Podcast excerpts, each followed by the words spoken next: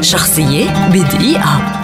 أغاثا كريستي كاتبة روائية إنجليزية ولدت عام 1890 وهي بلا جدال أشهر من كتب قصص الجريمة في القرن العشرين حيث بيعت أكثر من مليار نسخة من رواياتها التي ترجمت لأكثر من 103 لغات. تقول كريستي أن والدتها هي من ألهمها للكتابة حين كانت صغيرة. حيث قالت لها حين مرضت في أحد الأيام أن عليها تمضية الوقت في الكتابة وهكذا بدأت مسيرتها الطويلة حتى نشرت أولى رواياتها عام 1920 بعنوان قضية ستايلز الغامضة.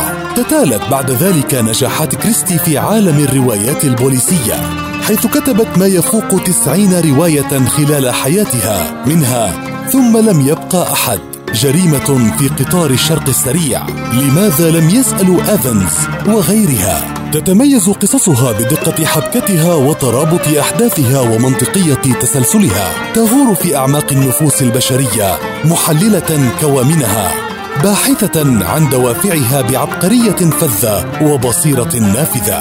وقد حرصت على أن تقول لنا فيها دائما لا بد أن ينتصر الخير. رحلت أغاثا كريستي عام 1976 عن عمر ناهز ال 85 عاما. شخصية بدقيقة.